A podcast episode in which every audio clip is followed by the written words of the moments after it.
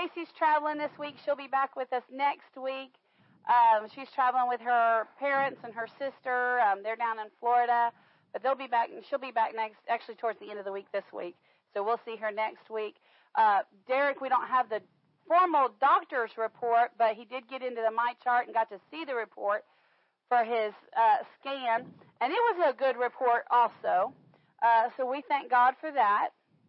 And then, um, other than that, we're just trucking along, doing good, keeping life going. And I said Sunday, Mari's dad had that good report. We're still rejoicing over that. And uh, so we're excited on those things. And then, um, but I, you know, I don't want to spend a whole lot of time because I want to get right into Revelation. Right into Revelation. We're going to start moving kind of fast. So let's do our confession. Let's pray, and let's get. Let's just dive right in. Yes. Sure. Yes.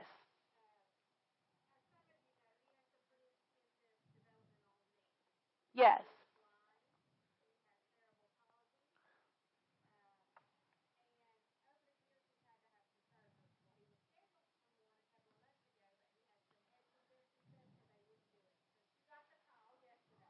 Okay.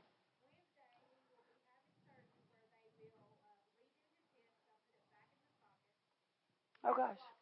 Right.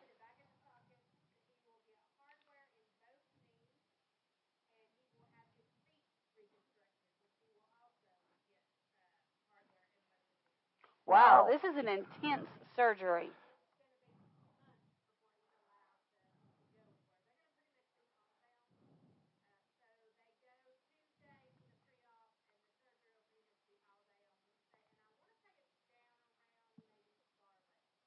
Probably at Duke University. Is it at Duke?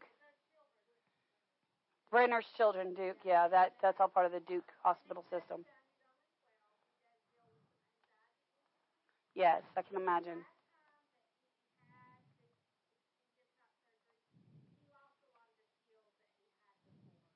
So we need him to not lose his motor skills and his social skills because of anxiety and surgery.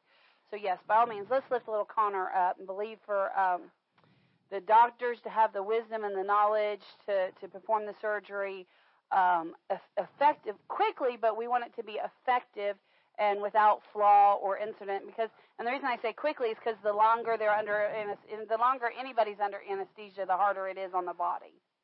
So, and for quick recovery. right, and, and you know, and then that Because makes the quicker he gets up hard. and starts moving, the less he's going right. to have quicker, to relearn. Yeah, the quicker he can get out from underneath the anesthesia, the better. Um, so that's why I say quick. Um, uh, you know, and you know, quick if it if a if a seven hour, eight hour all day surgery is done in you know 45 minutes or an hour less than what's expected, that's quick. That's still quick.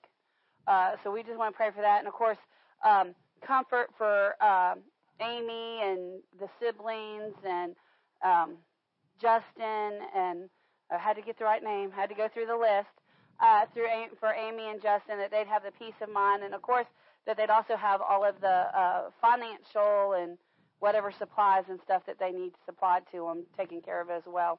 Let's lift up, let's lift that up in prayer. So Father, we come to you in the mighty name of Jesus. Father, we lift up uh, little Connor to you, Father God. Father, we know that there's a lot of things going on in his body that is not part of your plan, not part of your design. And so, Father, we speak to his body. We speak to this um, these issues with his joints and with his feet and with all the different health issues that he has, and we just command his body to come back into line with your original design for all the muscles, the bones, the ligaments, all the connective tissue to come into line and to operate and to function as you have created it to function.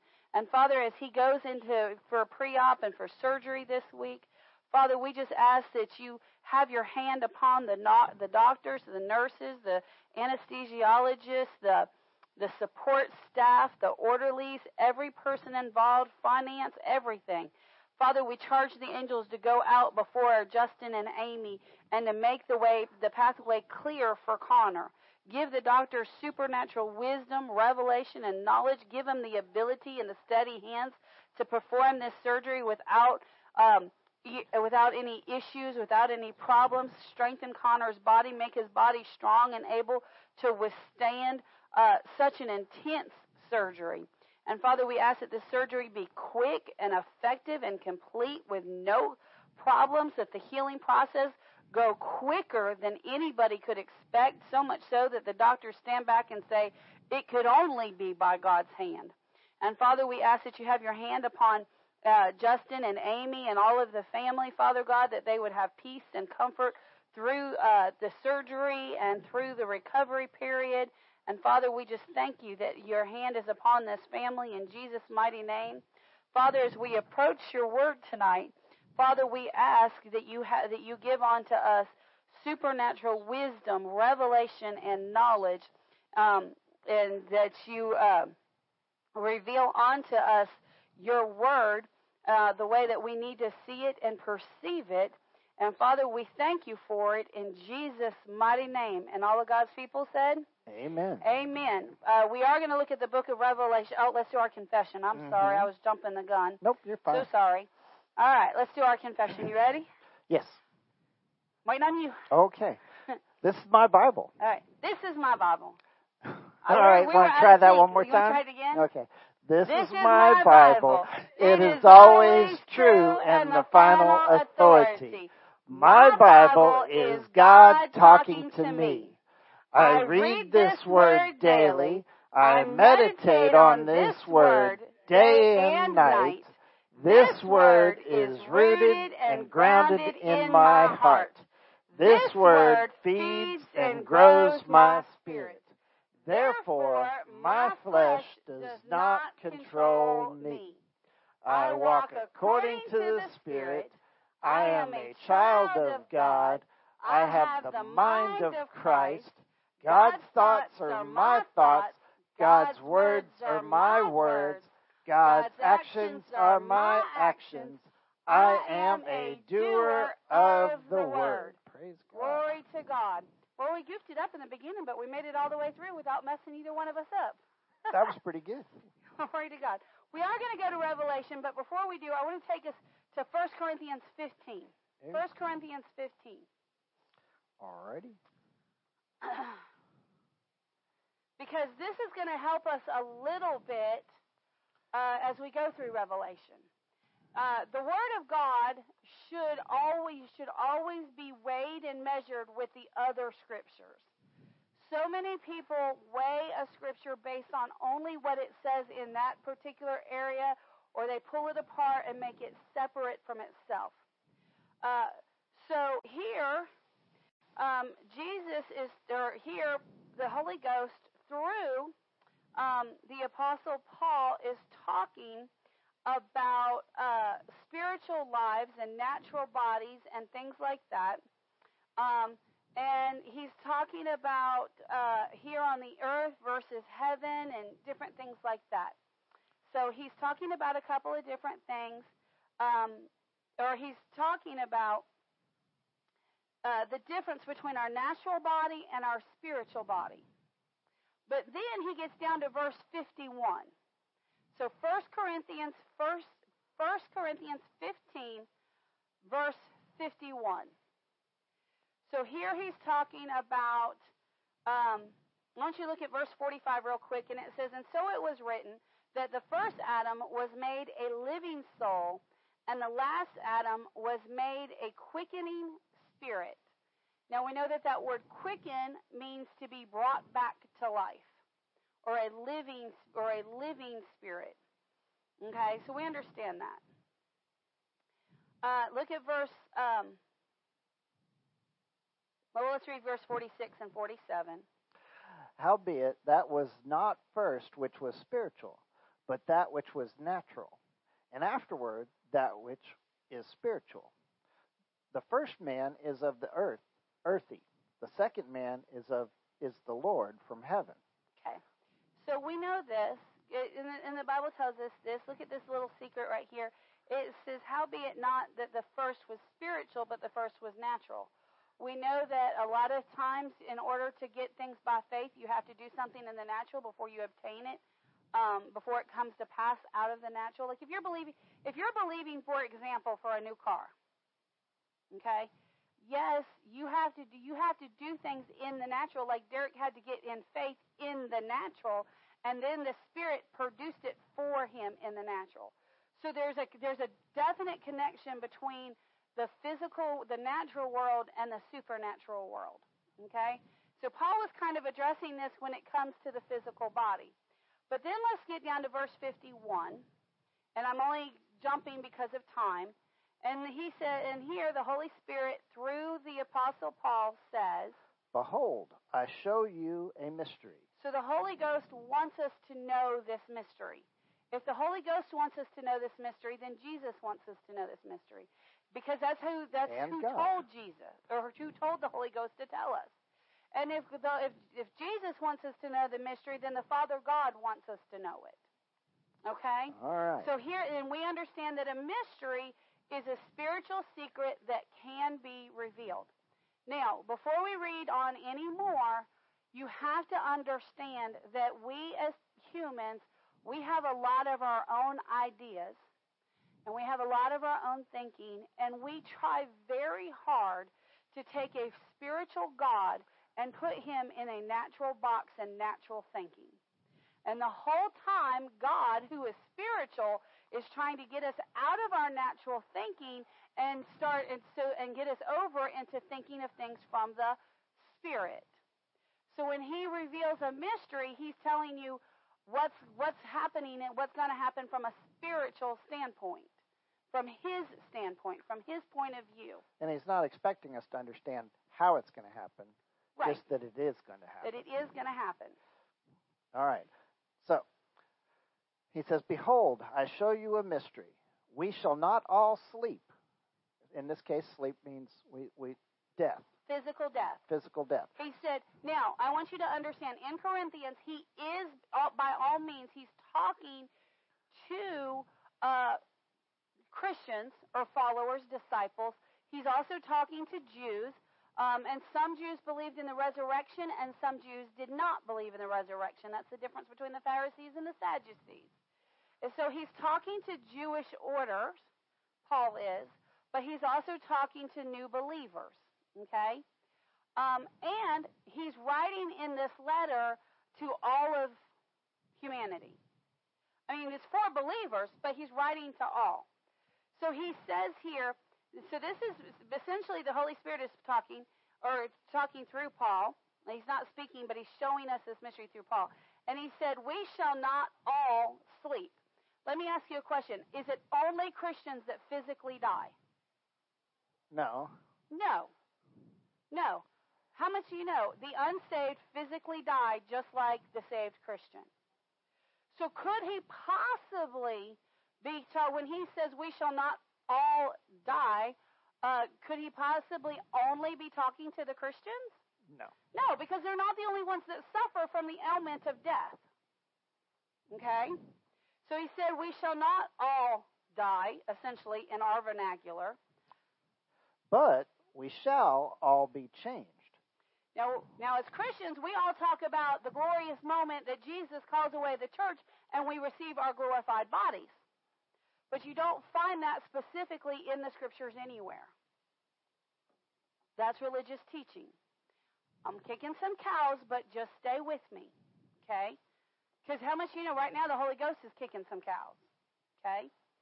He said that we're all going to be changed. What's the subject matter? Death.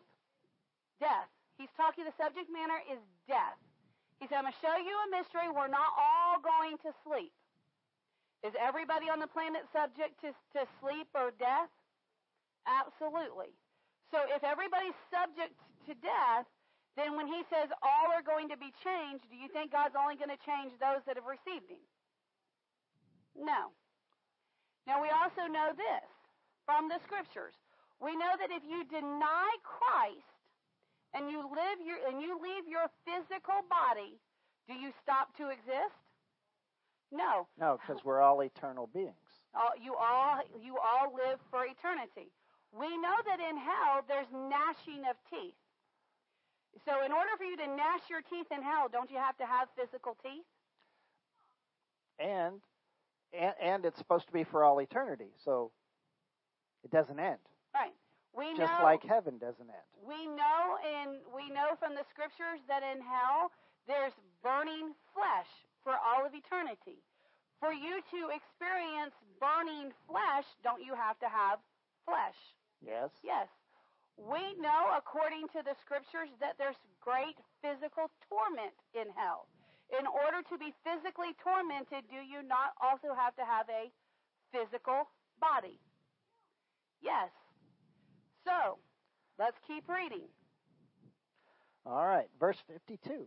In a moment, in the twinkling of an eye, at the last trump, for the trumpet shall sound, and the dead shall be raised incorruptible, and we shall be changed.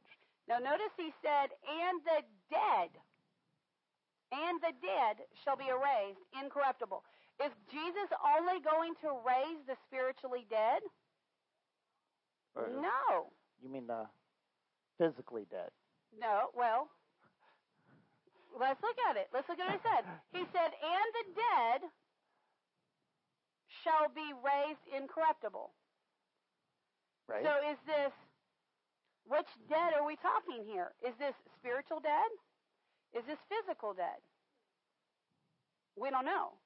How about how about how about we just take God at His word? The dead, the dead. How much do you know? how much do you know? Once you fully develop into life, you start decaying into death. So it says, he says there's going to be in the he says in a moment, just just like that, in the moment, in the twinkling of an eye, it's going to happen just like that. There's going to be a trump. It's going to happen just like that. Colon, for the trump shall sound, and the dead shall be raised incorruptible. If this is talking only spiritual, now, now. Well, we already have, we're already eternal beings spiritually. Now, wait a minute. So, we're already eternal beings. Whether we've we've got a destination, but whatever that is, but, but, to be ter- to be determined. But but we are eternal either way. So they can't be talking about spiritually. That's true. But well, they're eternal. But you can be eternally dead. Hold on, Pastor. because eternally dead, you're, you're going too far. Eternally dead spiritually is separated from God. Right. But I'm trying to make a case here. Because so many people say only those believers that go to heaven get changed. But that's not what this says. If this was referring to only the believers being changed, then why are the dead being raised incorruptible? Can't be. So the dead that he's talking about are those that are subject to physical death. Or have already died. Those that he's talking about are those that are subject to physical death. Rather, they've already experienced it, or rather, they're going to experience it the ones that are subject to physical death are the ones that are going to be raised. Incorruptible. And then what does it say? And it says, We will be changed. We We shall... being the ones still alive, I would think. Oh. Pastor Mike, work with me. No, but. Pastor Mike, work with me. It's the same thing. You sound contrary. I'm, I don't mean to be contrary. Okay. I'm just saying that the dead are going to come back and be given glorified bodies, and then we will be changed to be given glorified bodies. Okay. Isn't it amazing how different people see things, diff- say things differently, but they all mean the same thing? Yes. Isn't that amazing to us? so what he's saying is, he's saying at the trump, every single person that is subject to death, whether they have already died or they're going to die, will be changed. Right. Correct. There will be some that will be alive. So yes. now let's keep now let's keep reading. All right. For this corruptible must put on incorruption, and this mortal must put on immortality. So when this corruptible shall have put on incorruption, and this mortal shall have put on immortality, then shall be brought to pass the saying that is written, Death is swallowed up in victory. O death, where is thy sting? O grave, where is thy victory? The sting of death is sin, and the strength of sin is the law. But thanks be to God, which giveth us victory through our Lord Jesus Christ. So, here's what we do know. We do know that when God created an Adam and Eve, not a single person, not Adam and Eve, nor any of their offspring were ever created to die. We know that the curse entered the earth when they sinned. We know that Jesus came to overthrow the curse. We know that we have authority over Satan, devils, and demons through the name of Jesus. We know that we have authority over sickness in the name of Jesus. The one thing that has not been, the only thing left that has not been put to final close to get us back to the original form is physical death. Yes. Every single person will be returned back to God's original state immortality, eternal life, if you choose God, or eternal death if you choose to reject God. The question it's is still eternal either way. Right. The question is is when does this happen? It didn't tell us when. This scripture didn't tell us when it was going to happen. Just said that it would. The church teaching in general has been when you hear the trump, the saints will get their glorified bodies and we all go out of here. That's what the church teaching has been. But we just saw that's not what the scripture says. The scripture says, in the twinkling of an eye, in the in the flat, uh, in, in just a twinkling, just in a moment, the twinkling of an eye, at the sound of the trump, all of the world, humanity, will go from having to physically die to having immortality or having immortality, having eternal life in their physical flesh, in their physical bodies. Okay? This is important as we go through the book of Revelation. Y'all are looking at me like I'm crazy. No, it's pretty clear. This is important that you know this and you understand this as we go through the book of Revelation. One one point of clarification, though, not no, you're not good. not taking away from anything that she said, but uh, young ones, I know Hollywood likes to point out that that the eternal dead are really cool. Let me tell you, that is not going to be cool. That is Very going to be eternal it. torment, eternal burning, eternal torture. It's not something you want to go through. If you've ever had any injury that was excruciating, it's going to be like that all the time and magnified. Yes. yes. Now I want you to read just the ver- verse 1 of chapter 16. And you won't be able to die. Yep. You'll want to, but you won't be able to. So let's read, let's just read verse 57, 58, and verse 1. Because oh. I want you to see this. 57 and what was that? Let's oh. read verse 57, 58, the last two verses again, and, and verse and 1 verse of chapter 16, because the letter's not broken up. Gotcha. But thanks be to God, which giveth us the victory through our Lord Jesus Christ. Therefore, my beloved brethren, be ye steadfast, unmovable, always abounding in the work of the Lord. For as much as you know that your labor is not in vain in the Lord. Now concerning the collection of for or the collection for the saints, as I have given order to the churches of Galatia, even so do ye. Is that what you? Yeah. So he immediately says, "This is what you need to know," and then he says, "I thought he went somewhere else," but then he talks about tithes and offerings. Oh, gotcha. But tithes and offerings play a part in your eternal, in your eternal, your eternal reward. But I want you to notice he tells us, he tells us because of the truth that at the twinkling of an eye, in the moment of time, every person is going to move from death, from from from the the from the uh, curse of death to the blessing of life.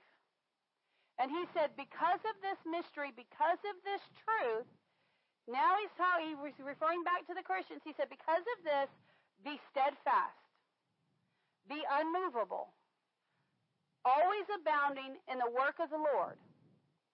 For as much as you know that your labor is not in vain in the Lord, he's, he's telling us, listen, what we're, the labor that we're doing, getting people to come into Christ, doing the work of the church, staying on top of the saints. Listen, young people, you ask me time and time again, why do you not just when I'm just when I'm just losing it, why do you not quit on me? Because my labor's not in vain, because I've got to make sure you stay in the spirit. Amen. I got to make sure that you get that you get eternal life and that you don't choose eternal death because my work matters. You matter.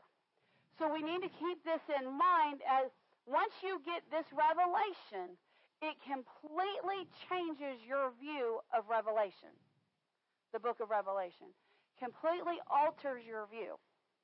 Now, let's go to Revelation chapter 4. Revelation chapter 4. All right. And we're going to keep this in mind as we go through this whole book. Now, I want you to remember I've said from the beginning that when you read the book of Revelation that this is a spiritual prophecy and you have to look at it from a spiritual standpoint. Because what God what Jesus is showing to John is things in the spirit from the point of view of the spirit and John is trying to explain what he sees in the spirit in the to natural. us in natural terms that we can understand. Does that make sense? And considering that he had a totally different viewpoint of the world than we do today. Correct. That's the other thing that we have to take in consideration.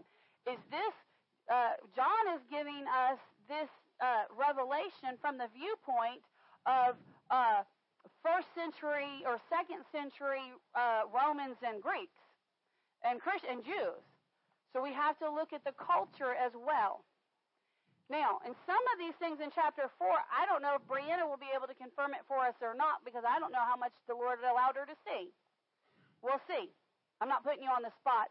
I'm just curious how much of the. By no means. Brianna, However, that does mean you might ought to pay attention. Brianna, I'm not putting Brianna, I'm not putting you on the spot any way, shape, or form. But when I read chapter four, I think, wow, I wonder if she saw that. Right. Anyways. Yes. Let's read. It'd be cool if you did see some of it. All right, chapter 4. Let's read. All right. After this, I looked, and behold, a door was opened in heaven. So after the angel talked to, after the after the Lord talked to him about the seven churches, he they moved to another area, and another door was opened.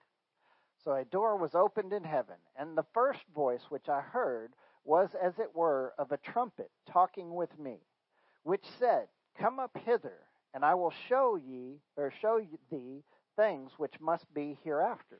Now, so now we're going into future stuff. I want you to underline that phrase. Underline that phrase. Which one? Come up hither, I will show thee things which must be hereafter. All righty. So in this particular vision, in this particular portion of the vision, he is showing John things that are to come, future, future things, or things that are coming down the road, potentially. All right. So let's read on. And immediately I was in the Spirit, and behold, a throne was set in heaven, and one sat on the throne. Notice he said, immediately I was in the Spirit. That means that, what that means is that Jesus got done talking to him, and then he came back to himself. And then he heard the voice, and then he heard yet another voice that said, The trumpet voice. Come, he heard the trumpet voice that said, Come up hither. And then he said, And then I was in the Spirit. So he went from one vision to the next vision. Kenneth E. Hagin talks about that. He talks about how he had had a vision, and then that vision concluded, and he came to his senses, and before he knew it, he was back in another vision. He talks about an experience similar to that. Uh, so let's keep reading. So, so what does he see? He says, Behold, um, a throne was set in heaven. We understand that God has a throne, and one that sat on the throne. We understand that, that God sits on his throne. We understand that Jesus sits on his throne with him. Look at the description in, in verse 3. Man, oh man, this is amazing. And he that sat was to look upon like a jasper and a sardine stone and there was a rainbow round about the throne, in sight like unto an emerald. Now I want you to notice some words like this. It says to look upon like. It doesn't say to look upon was a, it says like a. In other words, this is when you see that word like, this is a perfect indicator that John is trying to explain something that he saw in terms that we're trying to describe, uh, that we might understand.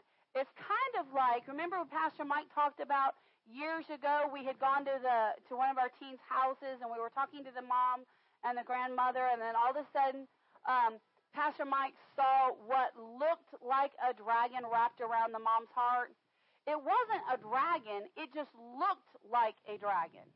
And and and the Lord told Pastor Mike, he said she he Pastor Mike said, tell her about what I'm showing you, and he said she's going to think I'm crazy. And the Lord said, Tell her it looks like a dragon. And then sometime later, God said, By the way, son, that wasn't a dragon, it was a demon. It's, so, so they're trying to describe things to us um, to help us understand. Now, if you go look up this word jasper in the original language, you find out that a jasper can be purple, it can be blue, it can be green, or it can be brass colored brass colored. The sardine stone is often flesh colored, but it can be anything from a pale orange to a deep red. Now hold your place right here and go back to chapter 1. I want you to look at something amazing. In chapter 1, verse 15, this is describing what Jesus looked like. And his feet like unto fine brass, as if they burned in a furnace, and, it, and his voice as the sound of many waters. Does that not sound like jasper and sardine? It does. It very much so does. So we understand that this is that he's giving us an idea of what the person what the person on the throne looks like. So you know, well, does God have say the Father God does not have a physical flesh body like we have, but he does have what he does have a form of a body. If he didn't have a form of a body, how could he have a throne to sit on? It would be a waste. Okay, so he has a form of a body. And he sits on his heavenly throne. Well, what does God's body look like? Well, we're made in his image. So we can assume that he has a head and some eyes and hands and a mouth because he speaks. What you got, Brie? She said, Yep, he does. Was that my was that the point? Yes. She said, Looks a lot like us. But he's also got this brassy flesh color. His flesh is also brassy toned, but can get as red as burning fire. How cool is that? But he's not done yet. It's not done yet. And there was a rainbow round about the throne, in sight like unto an emerald. Now, this rainbow, I went and looked this word rainbow up and I was confused for a minute. Cause I this, still am. Because this word rainbow, when you look it up, is the word iris. It's the word iris.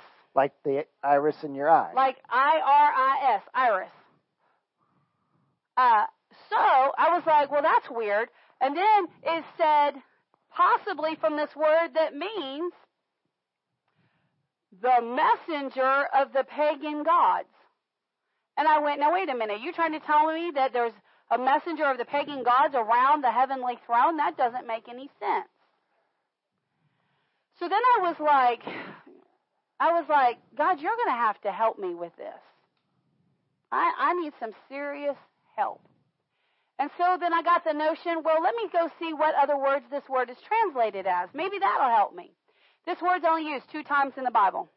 Both times it's in the book of Revelations, and both times it's translated the word rainbow.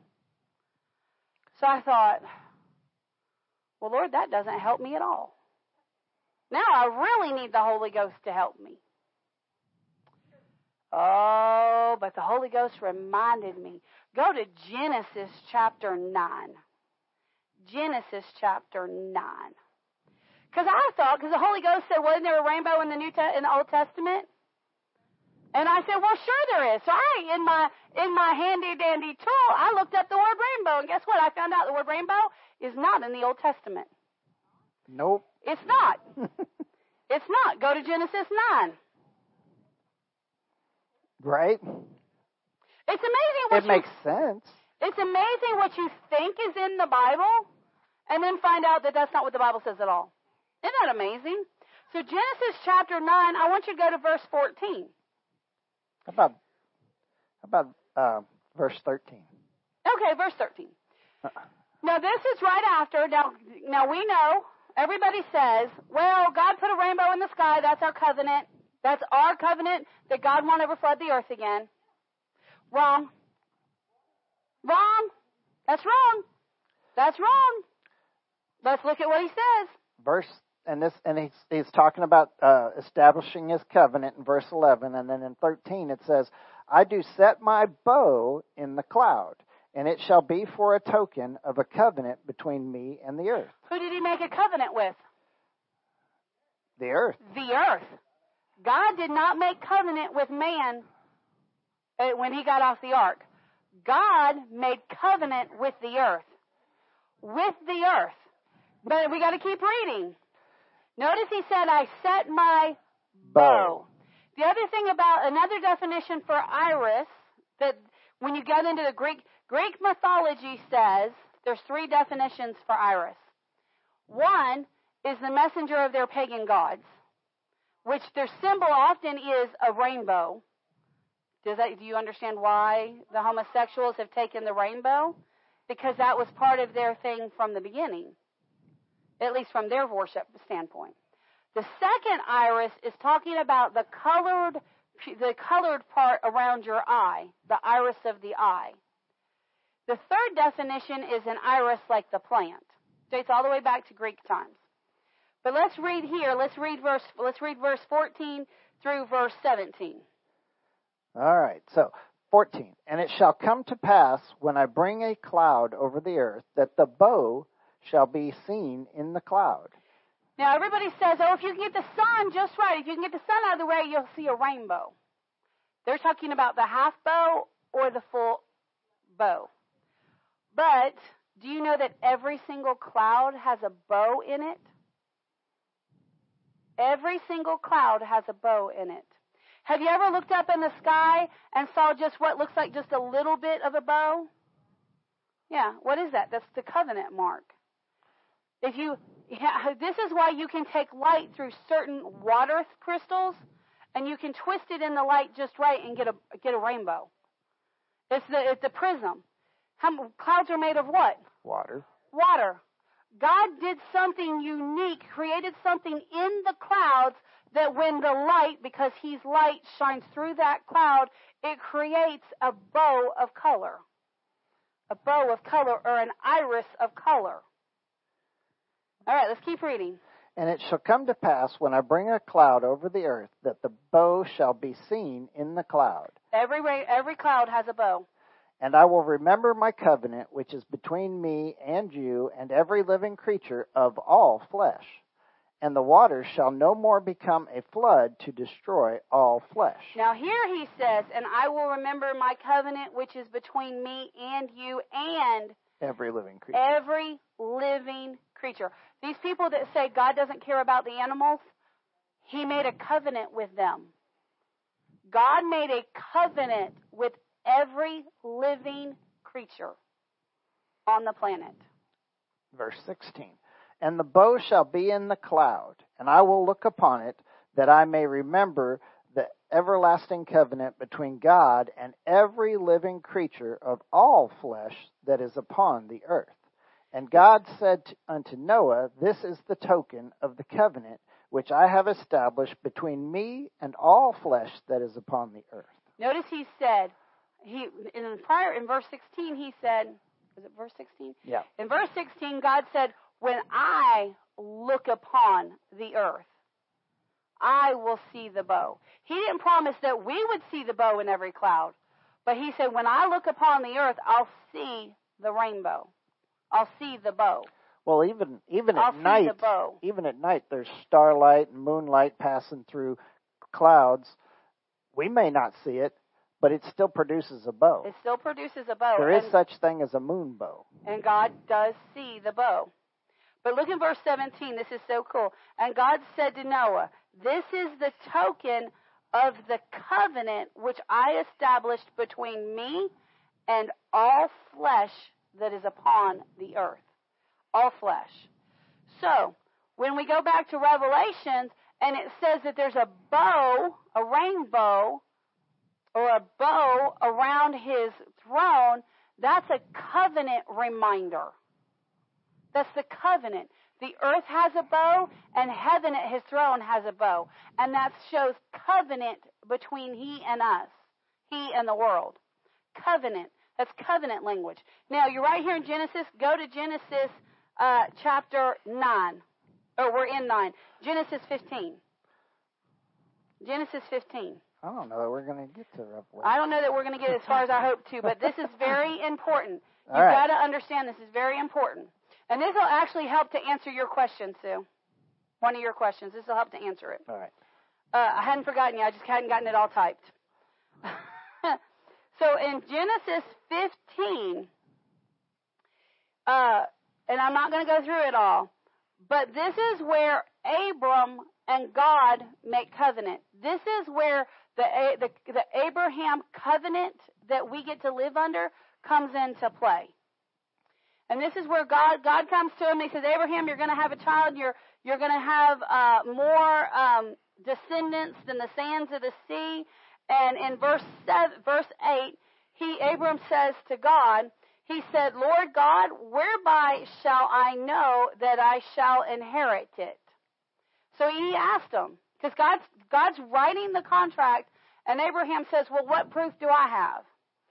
And uh, he said, and he said, Take me a heifer of three years old, and a she goat of three years old, and a ram of three years old, and a turtle dove, uh, and a pigeon. And he took it upon all of these and divided them in the midst, and laid each piece against the other.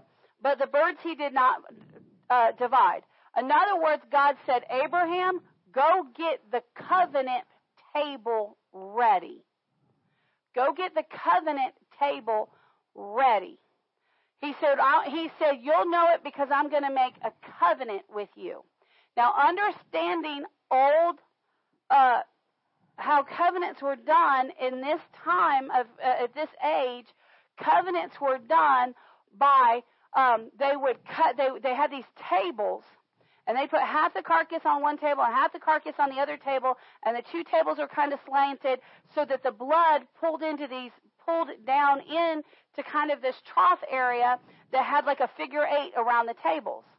So the animals would, their blood would go into this, into this trench so type thing around these tables, and then each person that did the covenant, if Zach and I were going to go into covenant, I would cut my hand and I would wa- and drip my blood in and amongst the animal's blood, and I would walk in the figure eight to say we are forever tied together by blood.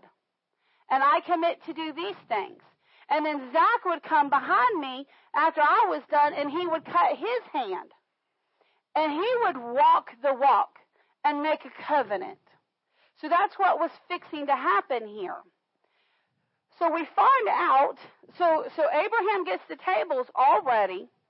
There's some other stuff that happens here. And look in verse 12. The, eh. car- the carcasses are ready, and, and, and Abraham's been driving the beast off, the, the fowls and what have you that are trying to eat the covenant animals. He's been driving them off for a while, chasing them off, waiting for God to do his covenant walk.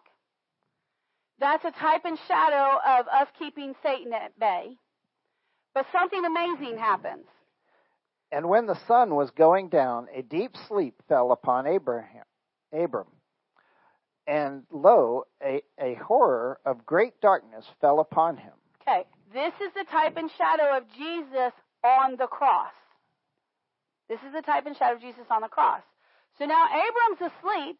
He's prepared the covenant. God has said, I'm going to do my part. Now it's time for man to do his part.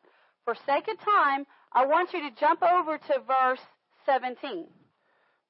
And it came to pass that when the sun went down and it was dark, behold, a smoking furnace and a burning lamp that passed between those pieces. So, so what occurred is this great darkness came down. When it was time for man to cut his hand and walk the covenant walk, God caused a great sleep to come across Adam because he knew that Adam would break the covenant. Abram. Abram. I'm sorry, Abram, would break the covenant. So he sent Jesus, or Jesus came, caused Adam to fall asleep, just or caused Abram to fall asleep, just like Adam did in the garden. And Jesus cut his hands at the covenant table, and he walked and made the covenant for all of mankind with God. Go to Isaiah 49.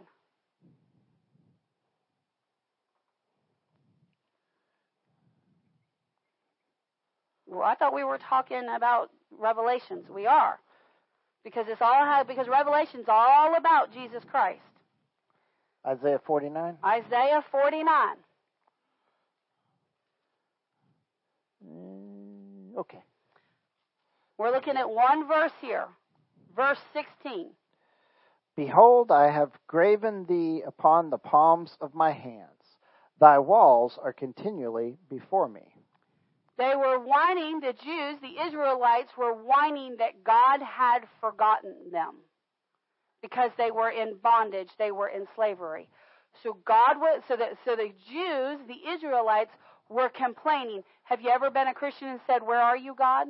Been complaining, thinking that God has forgotten you? And God looked at the Israelites, he looked at mankind and he said, it is, he said, "Here's my hands. It's impossible for me to forget you because I have a covenant cut. I have a covenant cut. That he did back with Abraham. That he did back with Abraham. And now, at the time of that, they, he, the, uh, when Jesus walked, he prophesied that that uh, that they would be in bondage in Egypt for 400 years. So they knew this was coming back then, anyways, okay. but they probably didn't remember at that point. It's 400 years.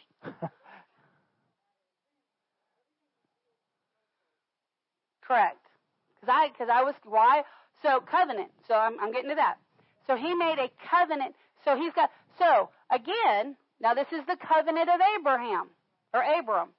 So, again, so, just like there's a, a marker for the covenant in heaven, the bow around the throne, Jesus literally walks with the covenant cuts on his physical hands, saying, Father, they have an Abraham covenant. They have a covenant. Now, let me help you. This is how the devil creeps in. This is how the devil creeps in. There is a there is a there is a translation of the Bible. I believe it's one of the amplified Bibles. I don't know if it's the classic or the modern day. Uh, it may be a Living Bible or one of them. But there is a there is one translation of the Bible that reads this verse I have tattooed your name upon my hand. Tattoo. Can you imagine God, how big does God's hand have to be to tattoo the name of every person that's ever existed on his hand? Well, he's holding us all in his hands, so. Based off of that, here, here's, here's how somebody got messed up. They went looking for an excuse to justify the sins of the people they were preaching to. They went looking. Now, granted, when the sermon was preached the first time in uh, 2018 or 19, it was about don't judge people if they have tattoos. Because the Bible says that God has their name tattooed on their hand. It's not what the Bible says. The Bible says he has a covenant mark on his hand, not a tattoo. And so from 2018 to 2019, this minister has been preaching this nonstop and has been mulling it over in their mind and mulling it over in their mind and mulling it over in their mind. This is why the Bible says to take every thought captive. And in a matter of about five years' time, the enemy talked this minister and spouse into going and getting a tattoo. Now, let me tell you the final nail in the coffin that made this come to pass. The enemy brought a tattoo artist across this minister's path that said, Man, I was dealing with bipolar disorder and I was a ta- and I had left being a tattoo artist because I was so convicted because many Christians told me that I was going to hell because I was a tattoo artist. Now they shouldn't have told him he was going to hell for being a tattoo artist, but they should have witnessed Christ to him to get him set free. But because of the conviction and the fear of going to hell, this tattoo artist stopped being a tattoo artist. If you don't know where tattoos started, go do your research. It was a form of pagan history, pagan worship all the way back into the fi- first five books of the Bible. They were doing it as pagan worship to their gods. They're pouring, they're marking their bodies, they're, they're cutting themselves and pouring out their blood in a way to mark their, their body as in service to their, to their worship, to their pagan gods if you do your research. And I'm not coming down on tattoos. I'm just telling you this is how somebody gets messed up. I didn't know we were going to talk about this tonight, but apparently we need to. Okay? So we so he uh so this this tattoo artist was conveniently friends with somebody that this minister was also friends with. And the friend had heard the testimony and told the minister the testimony. And said, Well, they heard your mess, got totally set free, and went right back into being a tattoo artist and they have the greatest desire to design your tattoo that you've talked about. Because this minister has said out of her mouth, sorry, this minister has said out of their mouth many times, well, I think I just might get me a tattoo that says I belong to God. Whatever it is. So the tattoo artist designed, so, so they went so when they were in the town where this tattoo artist was, they went and met him. And it, the whole, you just, I just, they said, I don't have time to tell the whole story, but it's more than just a coincidence. Yes, the word coincidence means a divine spiritual appointment. You had a divine spiritual appointment with a seducing spirit. Not the Father God, but you had a divine spiritual appointment with a seducing spirit and you fell for it, hook, line, and sinker, and now this minister is taking baby Christians into the pits of sin with them. This is how seducing spirits get a hold of the Christian mind. I've had multiple people call me and question me on this. Recently. Recently, within the last two weeks. Multiple people call me and ask me on this.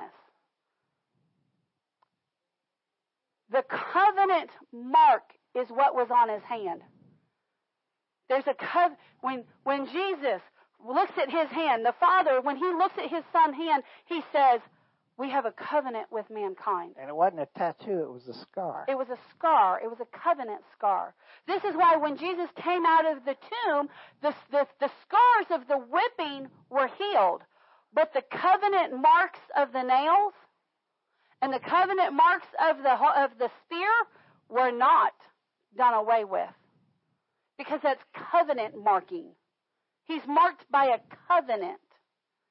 And that mark is there for all of eternity. Everywhere the Father, everywhere God goes, because Jesus is God, everywhere Jesus goes, there's the mark of the covenant. There's the mark of our Abraham covenant. There's the mark of the covenant of the New Testament. Everywhere he goes. Everywhere he goes, there's the mark of the covenant.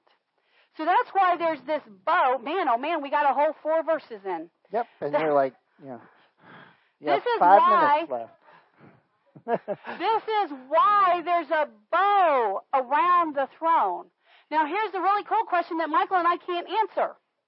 This is why I said maybe maybe this one can. I don't know. Maybe she saw it, maybe she didn't. But it says that the rainbow or the bow around about the throne. So this thing is, throws the phone. Now, when I when I read this as a baby Christian, this is what I envisioned in my head. Rainbow, double arch. Here's the throne. Here's the double arch rainbow. That's what I envisioned. But look at what he said. He said, "In sight, like unto an emerald." In sight, like unto an emerald. And I went, what does that mean? It's a green bow?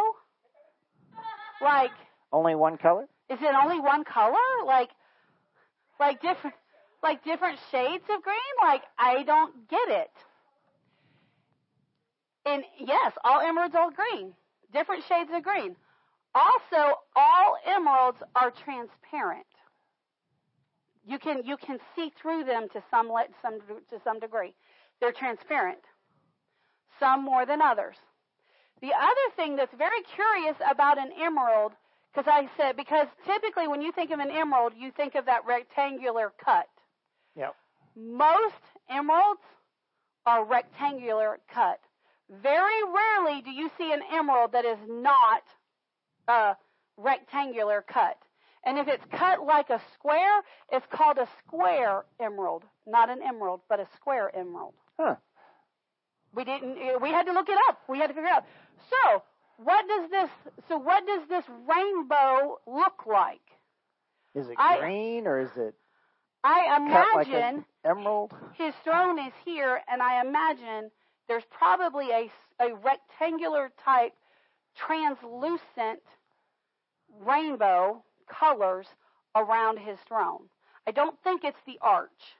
I think it's more of this this emerald type shape glowing from the throne that's like a bow, a rainbow. Isn't that cool? And you can see where where John had a lot of fun trying to describe this. right? John's like, how, how, what do you, how do you want me to explain this? Especially in the terminology of their day. Let's, we can get through this. Let's just read, let's finish this chapter. Yeah, this chapter's pretty short. Because I don't have a lot more commentary. right, I know. and round about the throne, in verse 4, were four and twenty seats. That's 24 seats. And upon the seats I saw four and twenty elders sitting, clothed in white raiment, and they had on their heads crowns of gold. Okay. So, who are the 24 elders? Who are the 24 elders? Elders we know to be, elders are never angels. Elders we know are humans. It could be, uh, elder actually means pastor. Many times in the Bible, when you see the word elder, it's actually referring to the pastorship. Some some theologians believe that the 20 that 12 of the 24 seats belong to one person of each tribe of the 12 tribes of, of, of Judah, or I mean the 12 tribes of Israel. And then so and then they believe that exactly. the other 12 seats are reserved for the original 12 disciples. One problem. What about Judas Iscariot?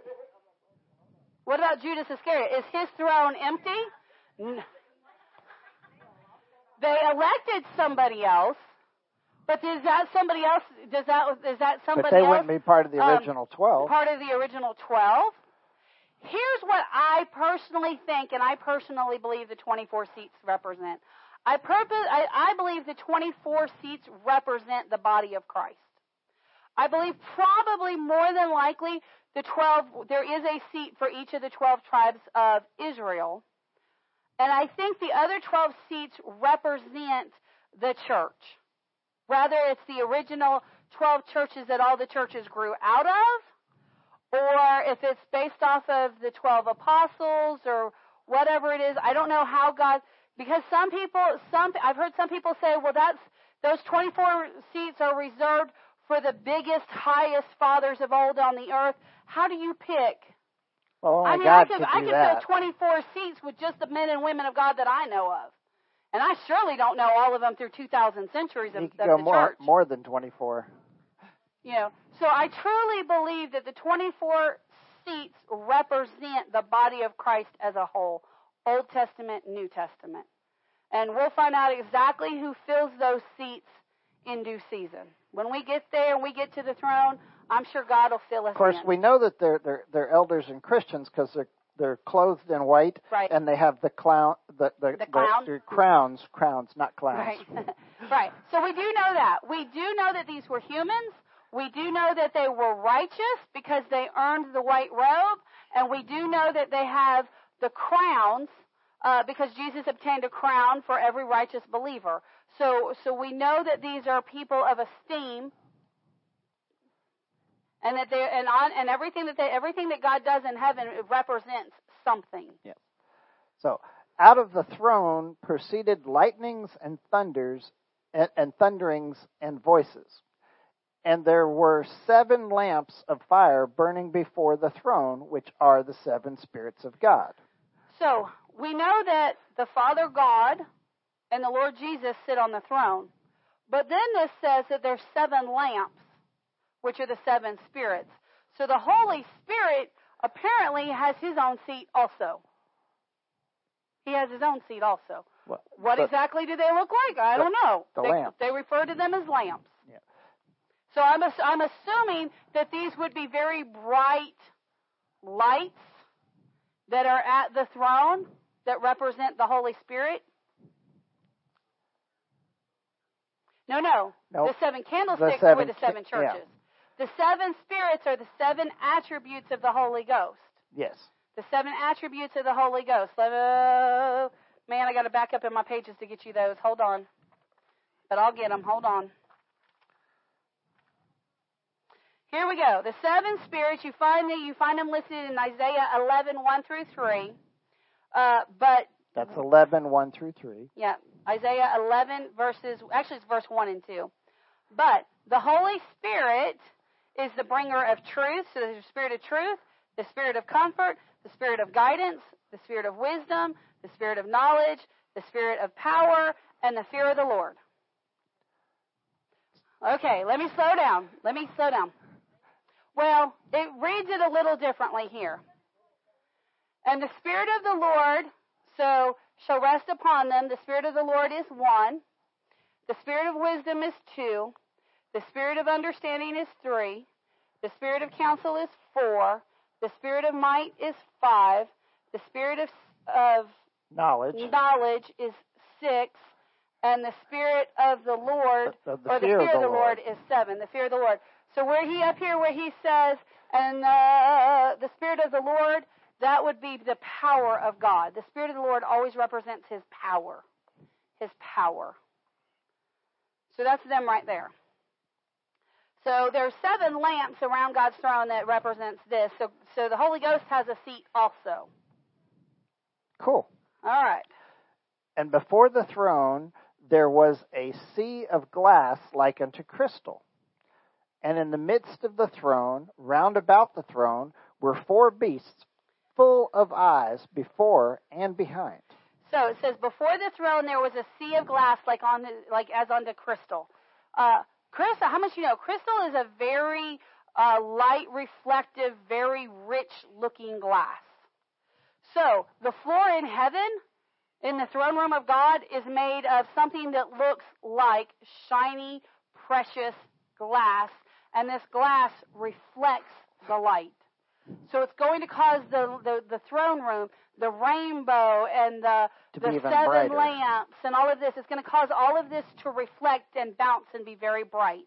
If I remember what Brianna told me, she just said, Yep. If I remember what she told me, she said, I was in a very bright room. There was light all around. That glass floor would reflect all of this light coming from the throne of God. Now, let's talk about the four beasts.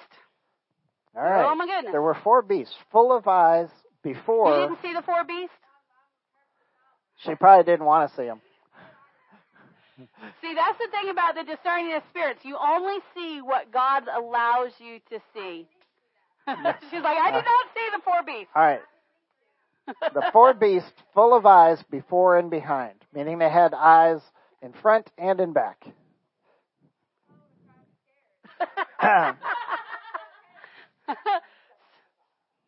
All right, verse 7. I want to get done with this. Yeah.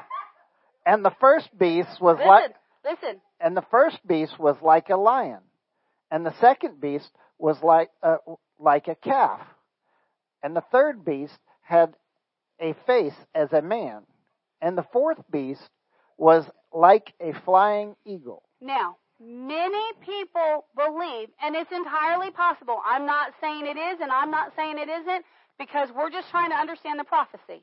Many people believe that these four beasts are the same four beasts that Ezekiel saw that were in and amongst the wheels. Ezekiel talks about that there were these beasts that had four faces, um, and one is, it had the face of the lion, uh, the face of a man, the face of, of an, an, eagle, but it, there was the other one, the other one was the face of a cherub.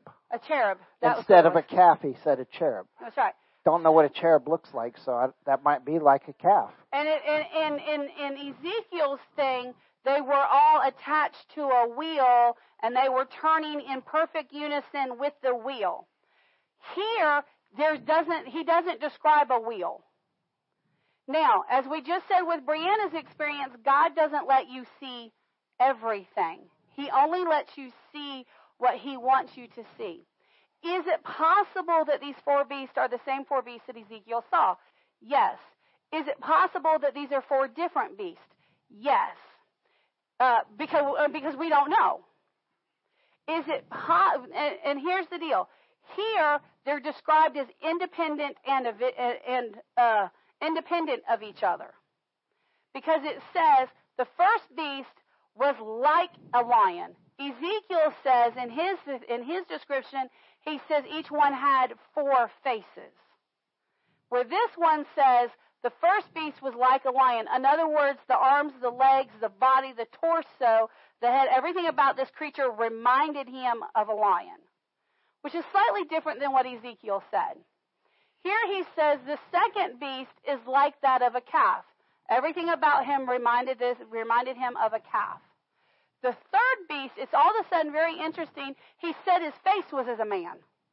Not he didn't say anything about the shape of the body. He said just his face was that of a man. The fourth beast was like that, was like a flying eagle. So that means he, he didn't necessarily have hands or arms, but he had wings. He had feet. His wings were prob- his wings were obviously out and in full display. Uh, so, so are these the same angels that Ezekiel saw? Are these the same beasts that Ezekiel saw? Now, now the ex- probably the description goes on, and most of the rest of the description is almost exactly like what Ezekiel described.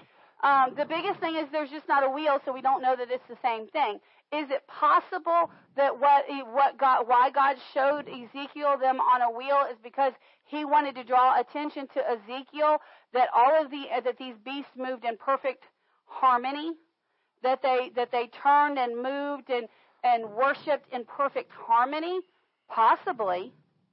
We don't know exactly. And I know Mari's been listening to some commentary on this, and there's and there's a lot of different points of view. And again, this is a prophecy. Until we get there and we see it, we're not going to know fully. Yep. We're not going to know. But here's what we can know: there's at least four, at least four amazing beasts that hover above the throne of God. Yes. That so, we can take away. So in verse 8, it says, And the four beasts had each of them six wings about him, and they were full of eyes within. So that even the wings had eyes. So here are these massive beasts. They've got eyes in the front of their head, they've got eyes in the back of their head, they've got six wings. And later on in another description of the scriptures, we know that two of the wings cover the feet. But here's what we know about the wings. So their wings are out and they're spanned, and all through their wings are covered in eyes. Let me tell you something. The angels see everything. The angels see right. everything. So they were full of eyes within, and they had rest not day, or, and they rest not day and night, saying, Holy, holy, holy, Lord God Almighty, which was and is and is to come. Now, this is how, this is a quick, what can we pull from this? This is how we, I, so many people, I'll say, just worship the God, uh, just worship God with the words of your mouth. I don't know what to say. Say what the angels say. Holy, holy, holy, Lord God Almighty, which was, which is, and which is to come. When you go before the Father in prayer, Go before the Father saying, Holy, holy, holy Lord are you, God Lord Almighty. God Almighty, who was and is and is to come. Man, that'll stir your spirit up and that'll put you in connection with the Father quickly. All right, verse 9. The beast, yeah, this, it's, a, it's one of the forms of angels, yes. He calls them beasts because because he wants you to understand that these are massive creatures. Massive creatures. Remember, angels, the word angel means special messenger. And there's all kinds of rankings of angels. And there's all kinds of sizes and styles of angels. And all, and all the angels serve different purposes. So these angels are massive. We know from the scriptures that the warring angels carry nine foot flaming swords. These, these particular angels that are around the throne of God are called beast, which means these are probably bigger than the warring angels. These things are massive. They're so massive they need six wings to carry them. If you think about it. That is a big, that is a big, yeah, big body. That's a big spiritual being. Because an angel is a spiritual messenger. And these, these spiritual messengers, these spiritual beasts, are sent, are giving the message of worship to the God, to God. That's their job. These are worshiping angels, but they also guard the throne of heaven. So yes. So these are not just God's pets. These are these are massive angels. Massive ones. Verse 9. And when those beasts give glory and honor and thanks to him that sat on the throne, who liveth forever and ever. That's their assignment. You've got these huge, massive angels with six wings and eyes, and they see everything. And their assignment is just to worship God day and night. Give him glory and honor and for, thanks. For all of eternity. Verse 10. The four and twenty elders fall, so when, when the beasts are giving glory and honor, the four and twenty elders fall down before him that sat on the throne and worship him, that liveth forever and ever, and cast their crowns before the throne. So this is why I say the 24 elders are, represent, are a representation of believers. Because when the, when, the, when the massive angels begin to worship and give honor and glory, then the 24, which are the representative, that basically, how much, you know, I've always taught our youth this. I always taught our youth, uh, you know, because we never, we never did youth, we never did our youth services on Sunday morning during main service. Never. And the reason was was because the youth needed to know that their pastor they needed to they needed to be familiar with their pastor. They needed to know how to pull the anointing out of their pastor. They needed how they needed to know how to receive from God in the adult service. Because many churches do their youth a great injustice in their children because they do party time in children's church and in junior church and in and in high school church, youth church, and then and it's always party time and it's a lot of fun and there's a lot of interaction and then they graduate high school and like their whole world is changing. They're leaving their home, they're leaving their schools, they're leaving their friends. Everything's changing and the church goes, "Okay, well, you're changing the church too. Now go sit in adult service and be a statue. Because the church people don't know how to receive either. And it's culture shock, and that's why the churches don't retain the young people. So the Lord told us, He said, teach your people, teach your youth how to receive in the main service. So we always set our youth on the front row. And we always told them, imitate us. If we're shouting, you shout. If we're praising, you praise. If we're taking notes, you take notes. If we're pulling on the anointing, you pull on the anointing. You follow our lead. So guess what the what the guess what the job of the 24 in heaven is to do? Therefore the therefore the therefore the body of Christ to go. Uh, which one do I follow? How, when you get, I, I, uh, this is by the Holy Ghost because I didn't know. I said I didn't know. It's by the Holy Ghost. When you get to heaven, you're going to be assigned to one of the 24 elders. And you're going to follow their lead. When they, when they, when they bow and worship, you're going to bow and worship. When they sit and they listen to the Father God, you're going to sit and listen to the Father God. When the fathers of old come to the, come to preach in the throne room of heaven, you're going to sit and engage with them like the, like the elders do. That's what they're there for, is to be the example. Glory to God. See, if you'll just listen to the Holy Ghost, if you'll just sit and talk this over with God, He'll begin to help you to understand this thing. And, and you'll notice that, that all the 24 elders had crowns of gold. And when they fall down in worship to the Lord, they cast their crowns before Him because the crowns were given by Him. They received the crowns only because of Him. And, and they're casting their crowns at His feet because He is worthy, because He is the reason they have these crowns. That's right. They're, they're, they're showing respect and honor woo, by, by, by, by removing their crowns and they're saying, not I, Lord, but you. Yep.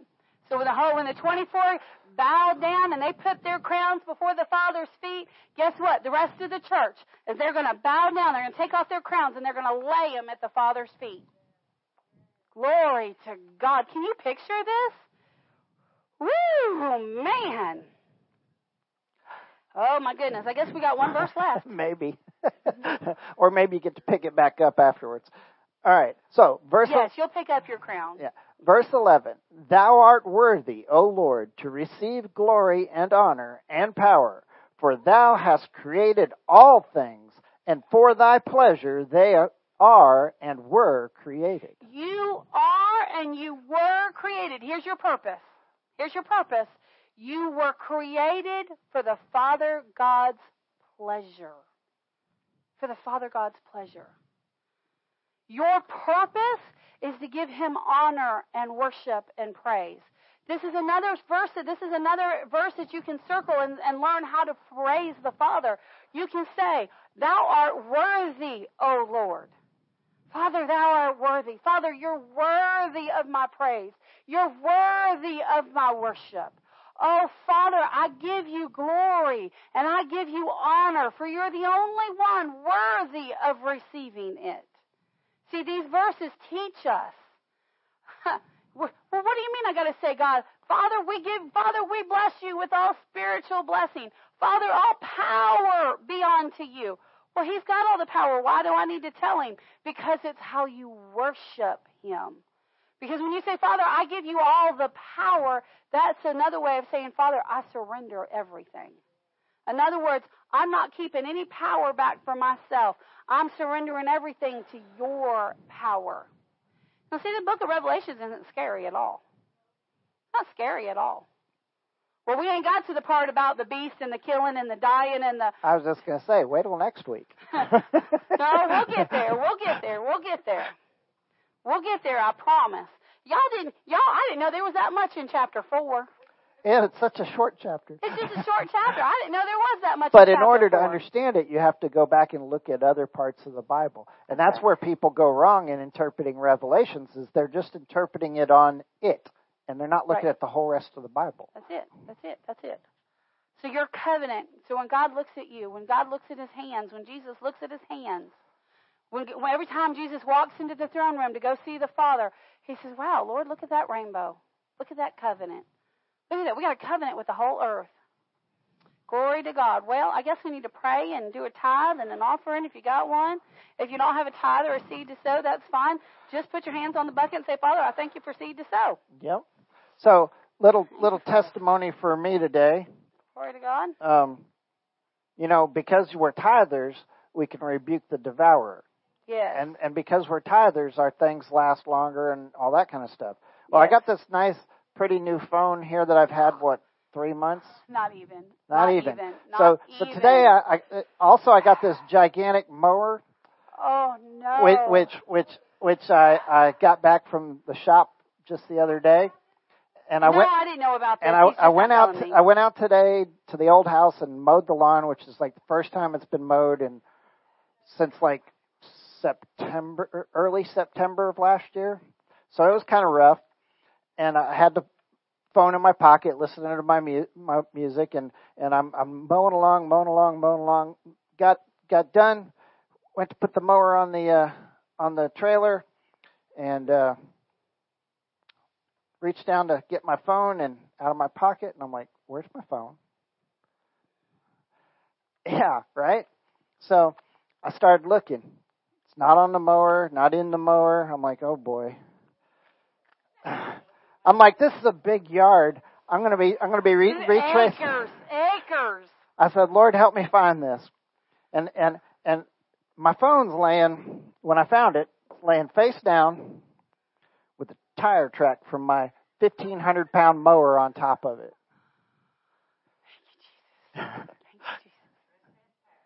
yeah. I, am saying, I'm saying it's there's not a scratch on this thing. The angels. case was a little bit dirty, angels. but there's not a scratch on it. That's the angels going before him. That's the angels going before so, him. Pray, praise God. I think the angel said, "Hold on, going to need to push you down in the ground for just a because minute." Because I thought when I saw that thing face down with tire tracks on the back of it, I was like, "Oh, there's there's not going to be much left because that thing weighs 1,500 pounds easy." Oh yeah, yeah, it's it's heavy. And it wasn't the little tire track; it was the big one. yeah, bad, bad, bad. We have another on speaking about being a tither and a giver. Uh, he had, he didn't mention it, but um, tell the fire pay. They they backdated. They increased. Is it they increased the firefighters they, they, pay? They, so so right right about the time I retired, uh, the federal government said, "Hey," like a month after I retired, the federal government for ten years they've been promising us promise promising us better pay for firefighters. Month after I've retired, they say, "Oh, we're gonna we're gonna we're gonna give y'all uh, higher pay. We're gonna increase the pay, and we're gonna backdate. We're gonna back pay you for six months with this higher pay." Oh, I'm like, well, five months of those I was working. I guess I'm not getting it because I'm retired now. Well, it turns and out. And at first, that's what they said. Yeah. At first, they said this is only for currently employed firefighters. It does not apply to those that have retired. Right. That was the first thing that they said. And when he said that, I said, well, we're just going to pray and believe God that we have favor. Right. So turns out they decided to to back pay the firefighters, uh, but they told they said, well, you're going to have to file a claim, and and we'll get we'll get to you when we get to you. They they told me a year and a half ago Get to you when we get to you. They, they, they said, uh, well, they're, they're planning on paying the retirees in October. Well, it's now October April. came and went. No yeah, paycheck. Yeah. So, so I got a phone call today saying, "Hey, we just need to know where to send the money." Yep. Glory to God. So we'll take that. We'll take that back pay. Thank you, Jesus. And I, I they didn't even tell me how much I'm going to get, but they just said. but hey, it's unexpected money and praise God, praise I'm God. glad it's coming in because I, I need a new truck. yeah, yeah. Because they've been, they've been. I mean, they they keep like they're like, well, we're going to pay it. Well, no, we're not going to pay it. Well, it's case by case. They just kept giving them the runaround, and and just I even had to call. Answers. I even had to file a claim a second time. Yeah, but yeah. God's got it. Glory to God. So it pays to be a tither and a giver. It pays to sow into God's kingdom. And like I said, if you don't have a seed to sow, that's okay. Just put your hands on the offering plate and say, Father, I thank you for seed to sow. And just and just trust and believe God for seed to sow. And when the seed comes in, don't eat it. right. Don't eat it.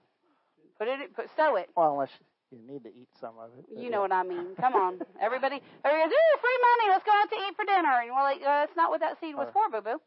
Come on. Go on vacation. Right. Come on. Let's pray. All right. We got to get these people out of here. Oh, yes. Well, Lord, we, we thank you for your many blessings, and we thank you for the revelation you've given us tonight, the, the revelation that's written in Revelations. Thank Lord, you, we, we, yes. we thank you for, for revealing your secrets to us and the mystery to us, Lord, that we might uh, know and understand you better, and that we might come closer to you and, and understand the, the, the, the plan that you've put in place for us, Lord.